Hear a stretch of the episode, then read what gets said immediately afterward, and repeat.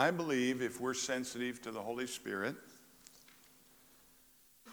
and if we want Him to have His way in our church services, and we love Jesus with all our heart and mind and soul,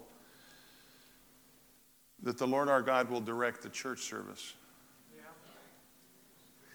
That the Lord God will prepare your hearts to hear a word specifically for you, and that the Lord, in His love and mercy and compassion for you, wants to speak to your heart today. And there's a lot of times we eat vitamins, we don't even know why they help us, but they, and we don't even know sometimes we need them. But if you eat a good, well rounded meal, every meal, you get everything you have need of.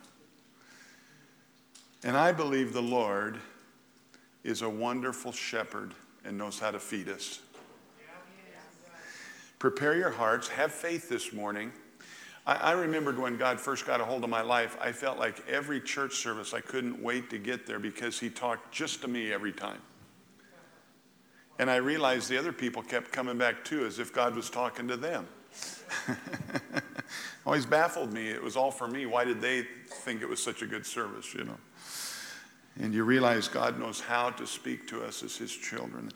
In the book of John, chapter 10, beginning in verse 9, reading out of the English Standard Version. Last week we talked about the I am, Jesus being the I am the door, and we are coming towards the end of this series on the great I ams of Jesus. And in this portion of scripture, he tells about being two I ams. One is he said, I am the door. And it leads in because he's talking about being the door to the sheepfold and the door to the sheep's lives. And he goes further and says this in beginning in verse 9 I am the door.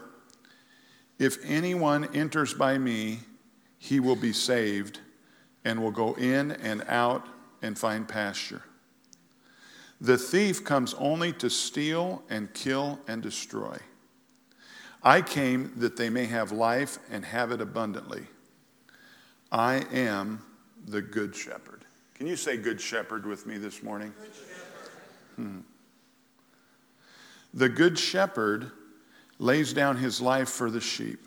He who is hired, a hired hand and not a shepherd, who does not own the sheep, sees the wolf coming and leaves the sheep and flees. And the wolf snatches them and scatters them. He flees because he is a hired hand and cares nothing for the sheep. I am the good shepherd. I know my own, and my own know me. Hmm. Would you stand with me this morning?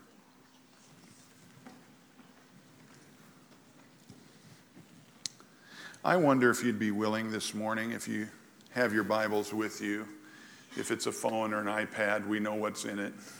We know the Bible's in your phone and iPad. But would you just, as we pray this morning, put your hand on your Bible? and prepare to hear the voice of the Lord. Heavenly Father, we thank you that we don't live by bread alone, but by every word that proceeds out of your mouth, O God. And like the little servant Samuel said, Here am I, thy servant. Speak to me, Lord. I am listening. Father, let us have ears to hear what the Spirit is saying today through your word and through your will and through your Holy Spirit. And we will give you all the glory and the honor and the praise and rejoice greatly in it. In Jesus' name we pray, and everybody said, Amen, amen and amen. Would you go greet somebody in the name of the Lord? All right, all right.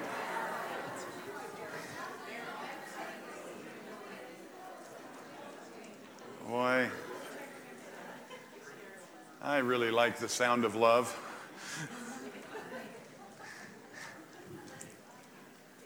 Jesus is speaking to a people that understand sheep and shepherding.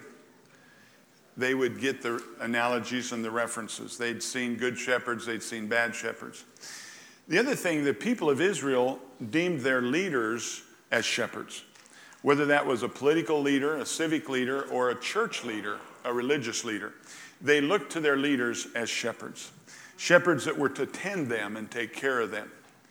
And of course, they knew there were good leaders and bad leaders. people that would fleece them and cheat them and charge them great taxes and wanted to lead just for the sake of gaining their own glory or filling their own pockets. But a good shepherd, Jesus said, and they got it, lays down his life for the sheep. In fact, they're finding even in today's society that it's the servant leader that turns companies from good to great. One of the main reasons companies become great is because they have a sacrificial leader, and you go back and you look at that leader, and he may not have taken any salary for a year or two. And of course, they were wealthy enough coming into it that they were able to sustain, but because they had enough to live on, they wanted to get the company up and running. They wanted their workers to stay employed, and they call them servant leaders nowadays. They're just good shepherds, aren't they? They're a good shepherd. And as a pastor, a good pastor is one who is in it for the right reasons, right? And a hireling who doesn't have ownership will flee when his life's on the line or her life's on the line. But a good shepherd holds in the midst of the storm. And Jesus says, I am a good shepherd. And I'm amazed throughout the course of my life how many times I don't think about my Heavenly Father, my Savior, being my good shepherd. Are there times in your life where you forget that the lover of your soul is a really good shepherd to you? Not a bad shepherd. I would say a great shepherd. Now, Jesus has some history coming into this where they call him, many times they say, Jesus, son of David, have mercy upon me, one blind man says. How many have heard that phrase, Jesus, son of David? Yeah. And, and it just kind of rolls off our mouth. We don't think about it. But the reality is that it was prophetic that the Savior, the Christ, the Messiah, would come from the kingly lineage of David. And many of the Gospels, uh, two of them, Luke and Matthew, I believe, actually reference the lineage of Jesus. And it's Matthew that, that, that links the lineage of Jesus back to Joseph. And so does Luke. It's very important that they show the people of God Jesus was actually an answer to prophecy and was the Christ. He fulfilled all the scripture. David was a Christ type in the Old Testament.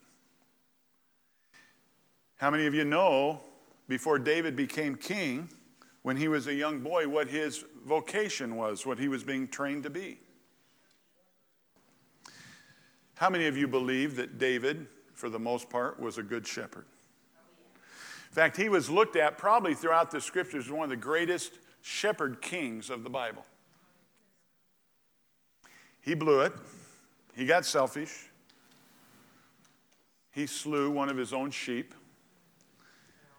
And when David fell in sin with Bathsheba, he, of course, the Bible indicates through his writings in Psalm, he just burned inside. It killed him inside to have done what he did. And I don't want to go into the story, you, many of you know it, but the story between David and Bathsheba and what led up to that and what happened and how David took her husband and put him in harm's way so he would die, and he did get killed. And when the prophet came to call David upon it, He did a God thing to David.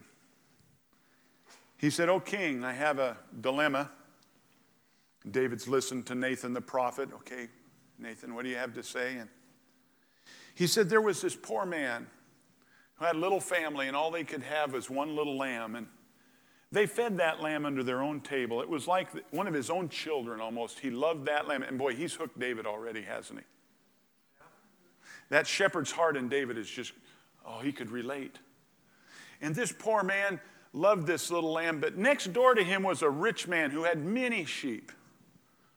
And he had a guest come over, and he went over and took the only lamb from this man, killed it, and fed his guests with it.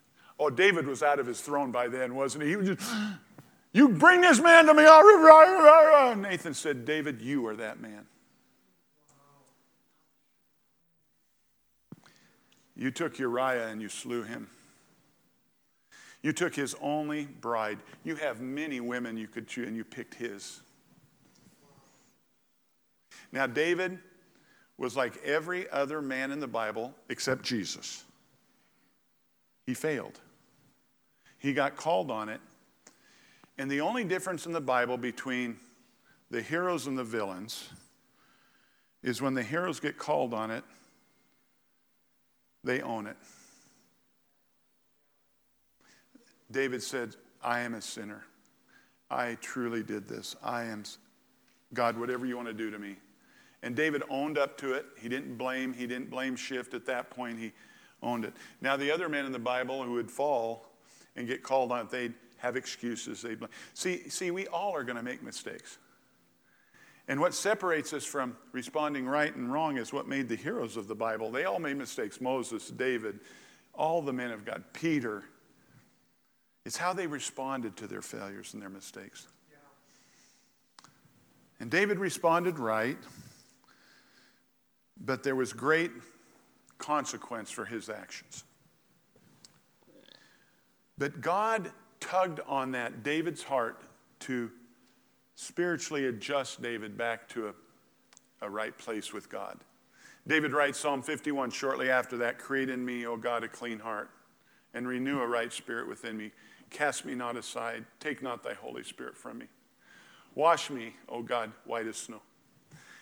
And David came back right with God, but God used that shepherd's heart to get David to see how heinous his actions were and it, it revealed him naked before a nation, and yet David responded correctly.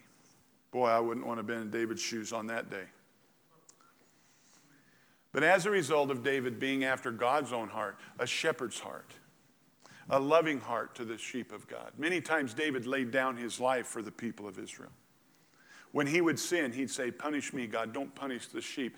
They don't have anything to do with this. It was on me, God. And David would stand up and lay down his life. And the Bible says because David had a man after God's own heart, that God said, an heir will never, one of your heirs will never depart from the throne of Israel. And here comes Jesus, and once Jesus was made king, we haven't needed another one since. So Jesus would walk the streets. They say, Jesus, son of David, have mercy upon me. And so, as Jesus is talking to these people about why he healed the blind man, and he's saying, Man, you guys don't understand, a good shepherd would heal a blind guy. A good shepherd does what the Lord wants. A good shepherd lays down his life for the sheep. He was literally laying down his life for the people of the world. And Jesus says, I am a good shepherd. What is the definition of a good shepherd? Does the Bible speak to that? It does several times, but I think one of the greatest portions of Scripture that tells us what a good shepherd is was written by the shepherd king himself, King David. It's one of the Psalms that's probably the most comforting psalm for most Christians and people of the world. It's one of the most quoted Psalms you'll ever hear. Who can tell me what you think the greatest shepherd psalm would be? At least it'd be in the running as one of the top shepherd psalms. Anybody want to say what's the most comforting psalm in the Bible? Anybody saying Psalm 23? You can change your answer right now. Say Psalm 23. Turn there with me to Psalm 23. It is a beautiful rendition from the shepherd king, the heart of God, and what a good shepherd is. And read with me. I'll be reading this portion. What, what verse, what translation did I use, guys? I think I stayed with English Standard Version. Yeah, I did. It'll read very similar to many of the traditional verses. Some of you have memorized much of this or all of it. Psalm 23, a psalm of David. My Bible titles it, The Lord is My Shepherd. David says this about his heavenly Father The Lord is my shepherd. I shall not want. He makes me lie down in green pasture. He leads me beside still waters. He restores my soul. He leads me in paths of righteousness for his name's sake.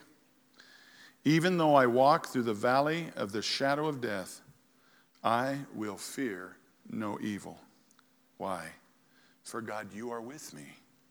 Your rod and your staff, they comfort me.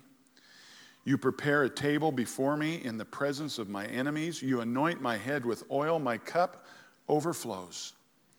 Surely goodness and mercy shall follow me sporadically throughout my life. You're paying attention, aren't you? Goodness and mercy shall follow me all the days of my life because the Lord is my shepherd. And I shall dwell in the house of the Lord forever. And the people of God say, Amen. We sang a song this morning, It is Well with My Soul.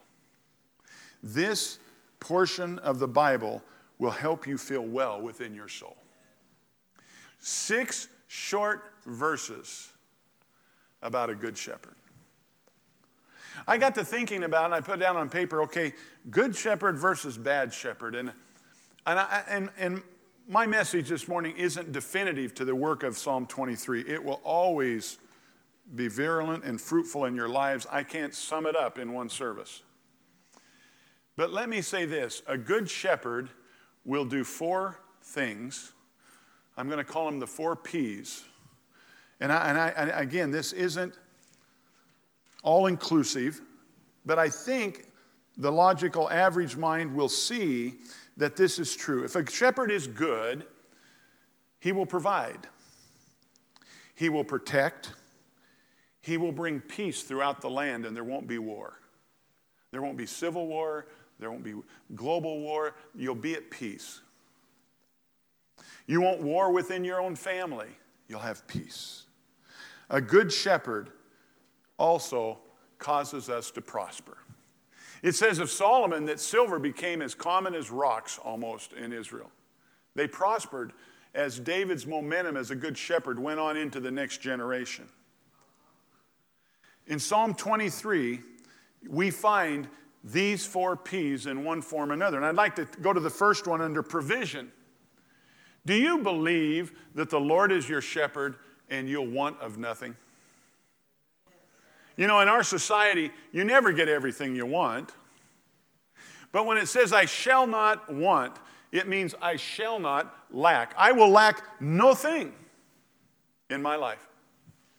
Now, this is kind of a off the topic, kind of silly analogy, but it just came to my mind.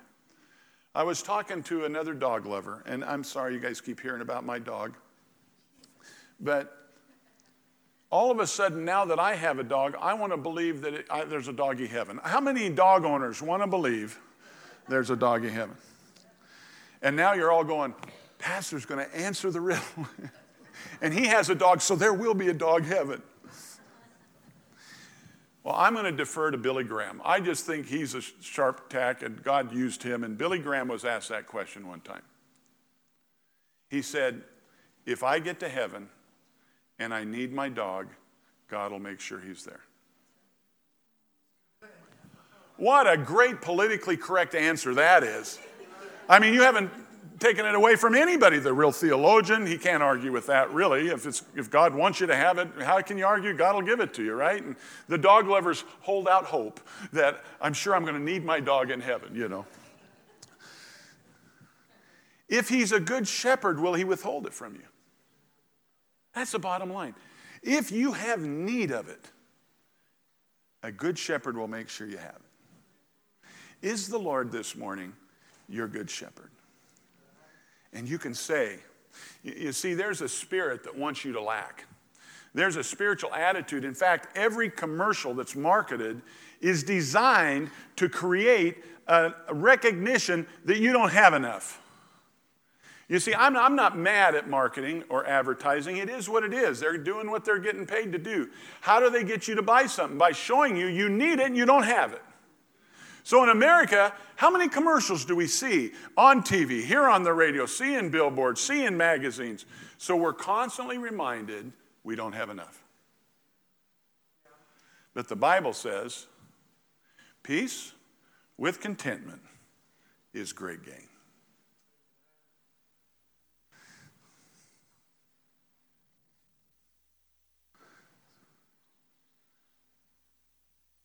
Be happy and joyful with what you have. Be content. And when you really trust the Lord and have faith, you have to realize that none of you have starved to death yet. You're all still alive here today. There's not one of you that can't say the Lord hasn't taken care of you, because here you sit. Well, I could have had more. Yes. But faith says, and love for the shepherd says, I will lack for nothing if I have a good shepherd for a father. Let your faith and hope arise today. The Lord is your shepherd, you'll lack nothing. And I love the fact He makes me get blessed. God does make me do things. He makes me have peace, He makes me have joy, He makes me lie down. And green pastures symbolize what? The ultimate provision. Sheep needed grass to live. And He made them lie down in green pastures.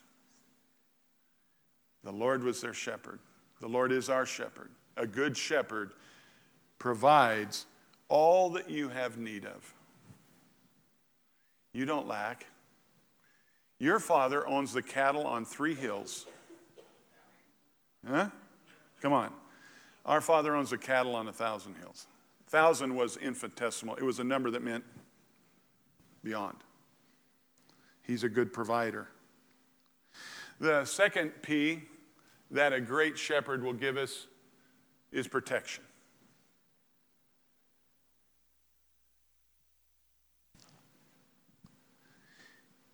In the Psalm 23, it says, He guides me along the right path for His name's sake. What a protection it is in the Lord that the Lord will guide you on the right path. Man, when young people get on the wrong path, it's scary, isn't it? They're not safe. Every parent here knows if your child is walking the wrong path, not listening to the voice of the Lord, doing their own thing, it's scary because they walk out from underneath a, a protection that you're aware of.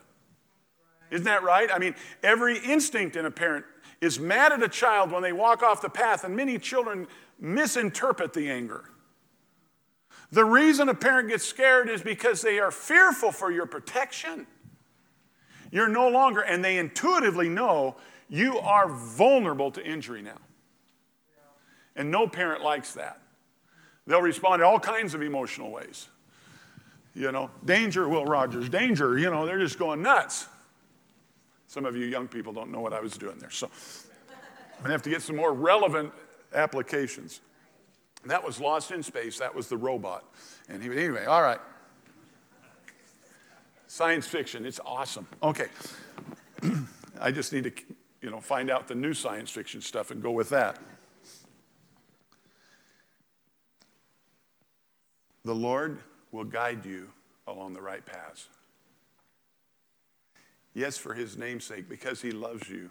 Your parents in your life weren't mad at you because they were selfish.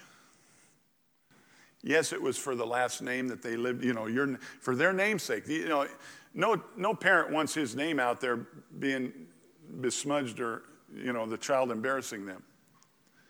But it's really, for a good parent, they want you to walk the right path so you stay protected and guarded and you become what you're destined to become, and it's not thwarted early. Also in Psalm 23, we see, even though I walk through the valley of death, the darkest valley, if you understand the good protection of a shepherd, you'll fear no evil. Now, I know none of us live 100% of the time with no fear, with no anxiety. But this is why the Lord tells us this is we need to be reminded of it over and over. Don't forget to listen to the voice of the Savior. Jesus said, My sheep hear my voice, and they know my voice, and they follow.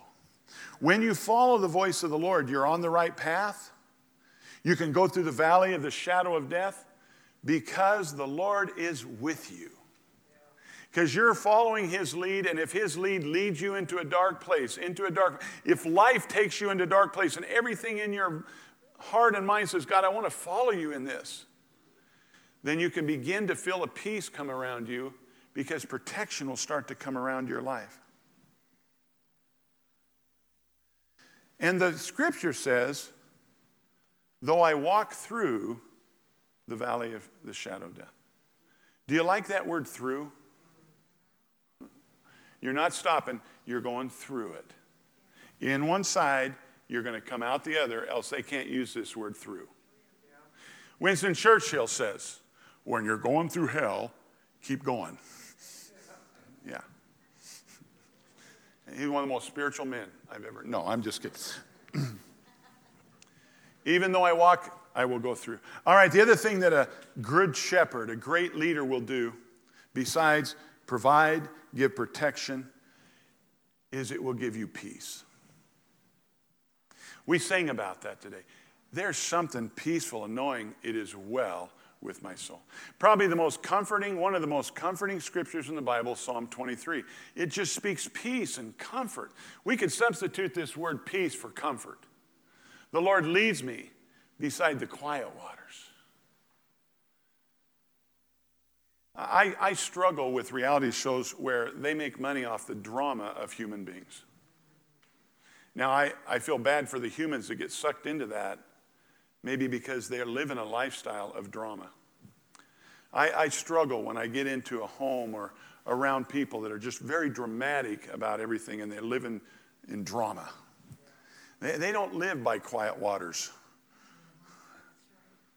And God wants you to. Yes, there's going to be drama in your life, there's going to be hardship, there's going to be tragedy. But He leads you back to still waters. Now, some of you don't know, and probably many of you don't know, that one of our elders has a daughter by the name of Vanessa Perala. And within this last year, Vanessa's husband, Ryan, passed away totally unexpectedly and left the two little boys and Vanessa reeling from the heartache. Talk about almost more than the shadow of death, actual death. But they didn't die, so the shadow comes heavy over them. Yes? And um, this week, Susie and I went, uh, Vanessa was going to the university to get her master's degree in, pardon, her doctorate. No, master's in conducting. Master's in conducting. And she was having an exit, a final exam by conducting a 55 piece orchestra and picking all the pieces that she was going to do.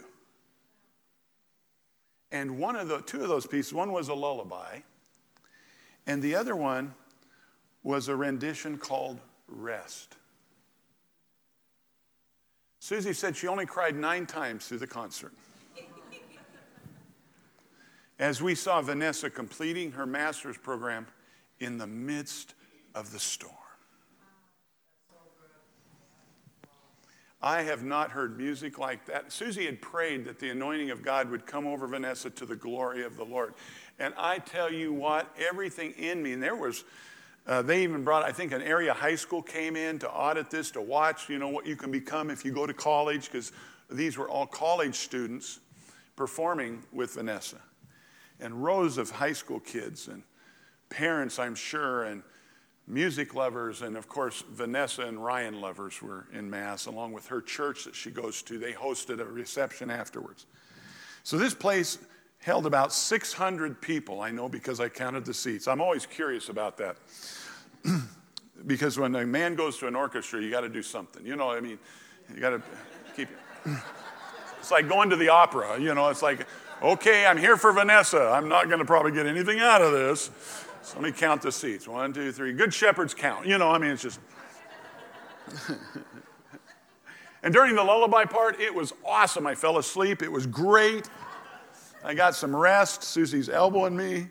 It was beautiful. I mean, it was. It was just like, wow. You know, I was in still waters. Still waters. From a young lady that has been through the most horrific storm that you could ever imagine. Why? Because she has a good shepherd for a father who feels her hurt. Like any good daddy would feel the hurt for a daughter, but God intervenes and leads us beside. To, he has to lead us back because we, we drift in this world and the noise and the confusion, the anxiety, and he, he leads us back to still waters.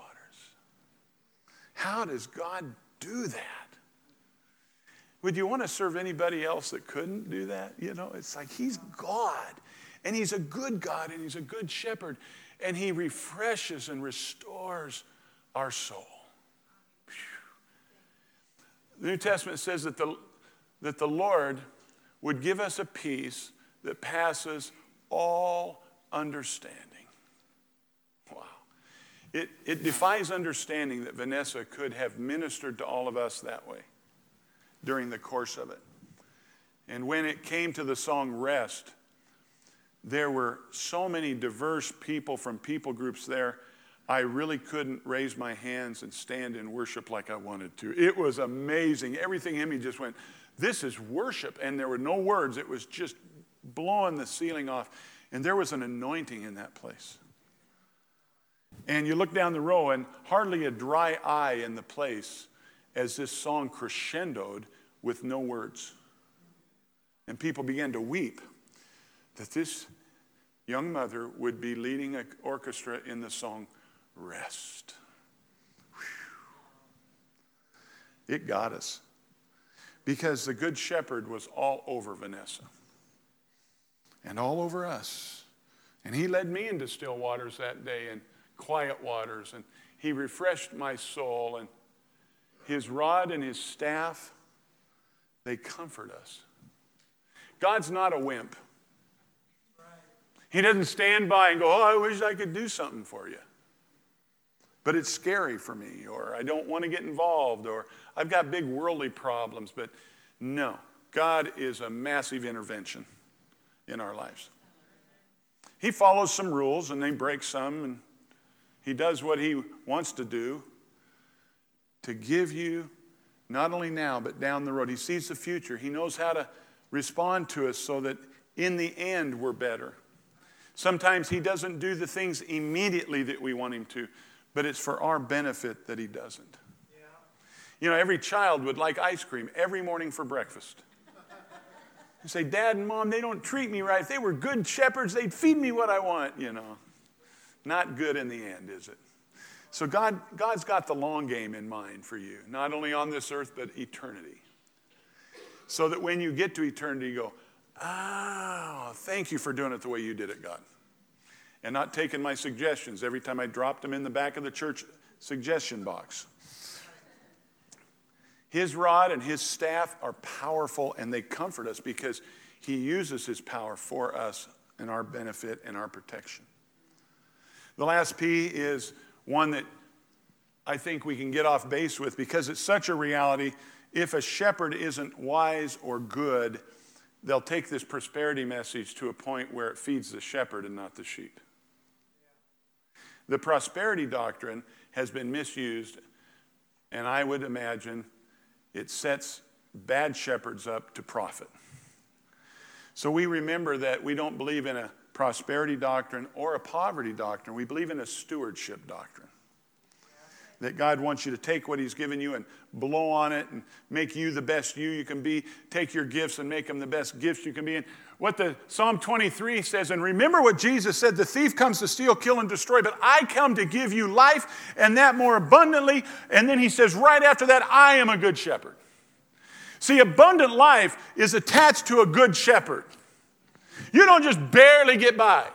Now, if you're barely getting by, I would say tune in your ears. Are you listening to Jesus every walk of your life? Because if you begin to tune up your ears and just follow Jesus, follow Jesus, follow Jesus, He will lead you into the right path and prosperity will begin to roll. Sometimes we don't have prosperity because God uses it to say, You're heading in the wrong direction and I'm not going to reward you for that.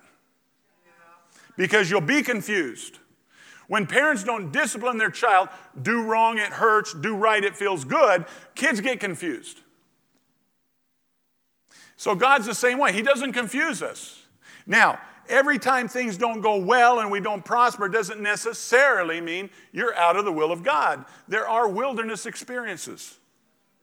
Joseph probably shouldn't have bragged about his big prophecy and he's off to Egypt with the, you know, as a slave.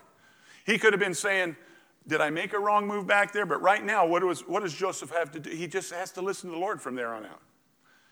And, and we believe it was the hand of God that moved him there. And Joseph was in an awful spot. So you can't say that Joseph did a bunch of wrong stuff to end up in a bad place. But use your discerner, ask the Holy Spirit, God, have I been obedient to you the best that I know how? Have I been reading your scripture, knowing your word, not presuming, not putting into the Bible what I want to hear, but really looking at what you want to tell me, God? And I'm following you with all my heart. I don't know how else to follow you, God. If, if I'm missing it anywhere, show me. You take that attitude, you're on the right path. And you just keep answering the call of God, listening to his voice. And there will be times you don't feel like you're prospering. But in many cases, it's a setup to prosper. Sometimes God will close a door to a job to open up a much bigger window. So in the midst, you're not prospering, but God's saying, hey, that, you know, I'm setting you up for prospering. Do you trust me? Do you know every step of the way that I'm a good shepherd? I won't let you down. You know the word hope, what it means in today's vernacular? I won't get shortchanged. Hope says, I will not get shortchanged. The opposite of that is feeling like, man, I don't know if the Lord's going to bless me or love me or prosper me. I, I, I may get shortchanged here. That's not hope. The Bible hope says, you know, I believe the Lord isn't going to shortchange me in this thing. I'll just stay true to Him. You know, I think about lifting weights. Initially, when you lift weights, you get really sore and you get tore down. But that's on the way to building, right? So sometimes life is like that. You just got to trust the good shepherd. And he wants to prosper. You look at these prosperous words. He wants to anoint my head with oil. He doesn't want, me to prosper, he wants me healthy. He wants me to be vigorous and be able to do great things for Him and prosper in my way because I have energy and vitality and it helps me prosper. And you got to be healed and not be sickly in your spirit or your mind or your body to really prosper. So, God, anoints our head with oil. It was a healing balm that they would put over the sheep. And God gives you just enough to make your cup half full, right? No. He wants to press down, shaken together, and running over. That's prosperity.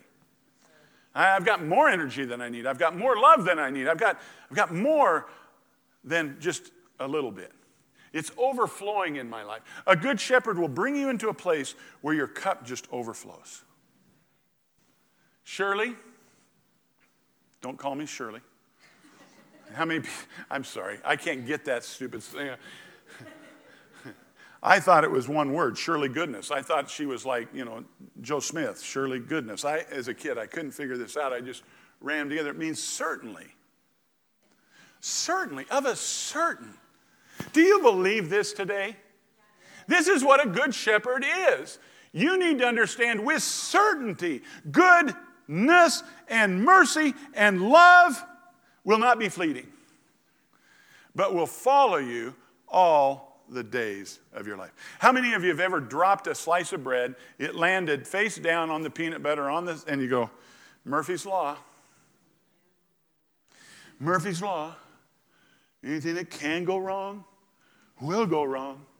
Murphy's Law. I started to do this. When I dropped my sandwich and it landed face up, I go, Beat you, Murphy. Surely goodness and mercy shall follow me. Of course, it landed right side up. And there's a 10 second rule if it falls on the floor. All right. And I rebuke those germs at that point and I just eat my sandwich. Because goodness and mercy shall follow you. Doesn't that put something in your step? Doesn't that make you overflow? Don't, don't you understand that God doesn't want you just to eat by? He wants goodness and mercy to follow you all the days of your life.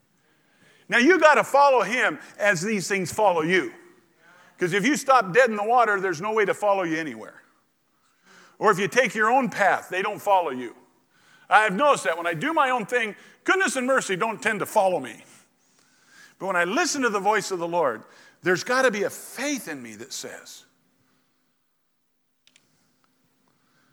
all the good things of God are going to follow me all the days of my life. Let that be our testimony. Amen? Now, there's one last line in Psalm 23. It, it's really interesting. It almost seems like it comes out of nowhere. And it says, For I shall dwell in the house of the Lord forever. It's a conclusion, and to me, it's all four. that when you understand the house of God, it's God's house. You're going to have provision, you're going to have protection. Man, they have done research. When children are raised in church, the odds of them being in danger diminishes by like 40% or something. Their life expectancy goes up 15 years as opposed to not being raised in the house of the Lord. Dwell in the house of the Lord forever, and you will have all the provision, all the protection, all the peace. I mean, I, I don't know how many times I've done this, and I know you're the same way. My life has been a train wreck all week long. And then I walk into the house of the Lord. Whew. How's He do that? I just want to run back to the house of the Lord. And the house of the Lord doesn't have to be confined to these walls. I know that. But there's something about when a people gather together in His name, He's there in our midst. He didn't say, gather one at a time and I'll be there in your midst. We're two or three. He's saying, you need others to gather together, and then I will be there in your midst. Jesus said, Husbands, you know, Paul said it. Husbands, love your wives as Christ loved the church and gave his life for her. Why would he do that? Because in the house of the Lord, when you dwell there, all the attributes of a good shepherd are at your disposal. I'd like the. Uh, little ensemble to come up that was during, during our prayer time. They were leading us in worship, and I just felt like, oh, the Good Shepherd was speaking to our hearts through them. I've been to a musical concert. Now I know the word ensemble. Sure I said it right. But wasn't the Holy Spirit awesome in the high water mark of our service today was, It is well with my soul. It is well with my soul. My heart today, my first prayer is that if you've never followed Jesus, that today you would hear his voice and know you're a part of the flock that he wants to call. That Jesus is calling your name this morning. He wants you to have all the privileges of a child of God. Oh, what great love the Lord has bestowed upon us that he would want to call you a child. So, this morning, my first prayer is if you don't know Jesus or you haven't been following him, that you'll hear the voice of your Savior today through this message, through the Holy Spirit's urging, and you'll just come to Jesus. And you'll begin to follow him and experience the joy of his salvation, the peace, the protection, the provision, and the abundant life that Jesus has for you. Would you stand with me this morning? If that's you this morning, we don't want to embarrass anybody. We, we want to say that every service. We're not here to embarrass you. The Lord would want to protect you and guard you as, a, as one of His sheep. But with every eye closed, if you would like this morning to say, I want it to be well with my soul, I want to come to Jesus, whether it's for the first time or to recommit my life. With every head bowed and every eye closed, would you just raise your hand right now that you're saying, I want it to be well with my soul? I want to feel the good shepherd in my life. I want to know there's a good shepherd in my life. Jesus, I hear your voice and I will be following you. Just lift your hands right now and let us, we'll just be praying with you and for you this morning. Let's go ahead and all just begin to sing this morning and None of us have a perfect life. We all need more of Jesus. Just soak him up this morning as we sing and close the service this morning.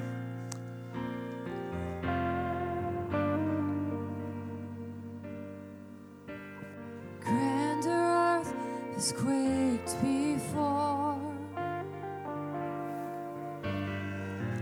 moved by the sound of his voice. seas that are shaken and stirred can be calmed and broken for my regard. Through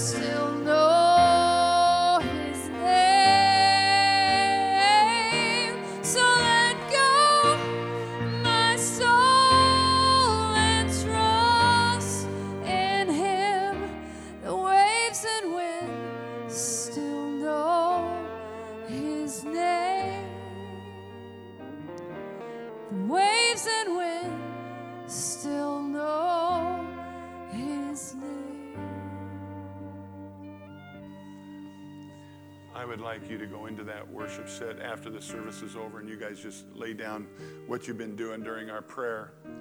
But I want to have Matt McMall come up and just explain to you you're not alone this morning. There are people in this congregation who would love to love on you in a very normal, not weird way and comfort you and to share with your distress and to comfort you. And I want Matt to just explain that. And then we're going to have him continue to play. If you want prayer, come forward, or you want to find somebody, or just quietly be dismissed after Matt closes in prayer. Yeah, sir. there's a group of us that um, that are wearing the yellow lanyards. Um, this is our prayer team. Um, if you gave your life to the Lord today and you just feel like you wanted to tell someone or talk to someone um, about what you experienced today, um, these are the perfect people to go to. Um, and yeah, of course, the altar is always open if you just want some personal prayer. Um, dear, kind, and gracious Heavenly Father, we come to you again this day and we thank you. We thank you for the life that you have given us, God. We thank you that you are who you are, God. That we are created in your image, God. That you would give each and every one of us, as we go our separate ways today, God, new eyes to see in each other what you see in us, God. That we would remember who you are, God, and that without you there would be no life, God. I pray infinite blessings into the lives of each and every one of us in this house today, God. We love you, God, and we thank you. And we pray these things in your precious and mighty name, God. Amen.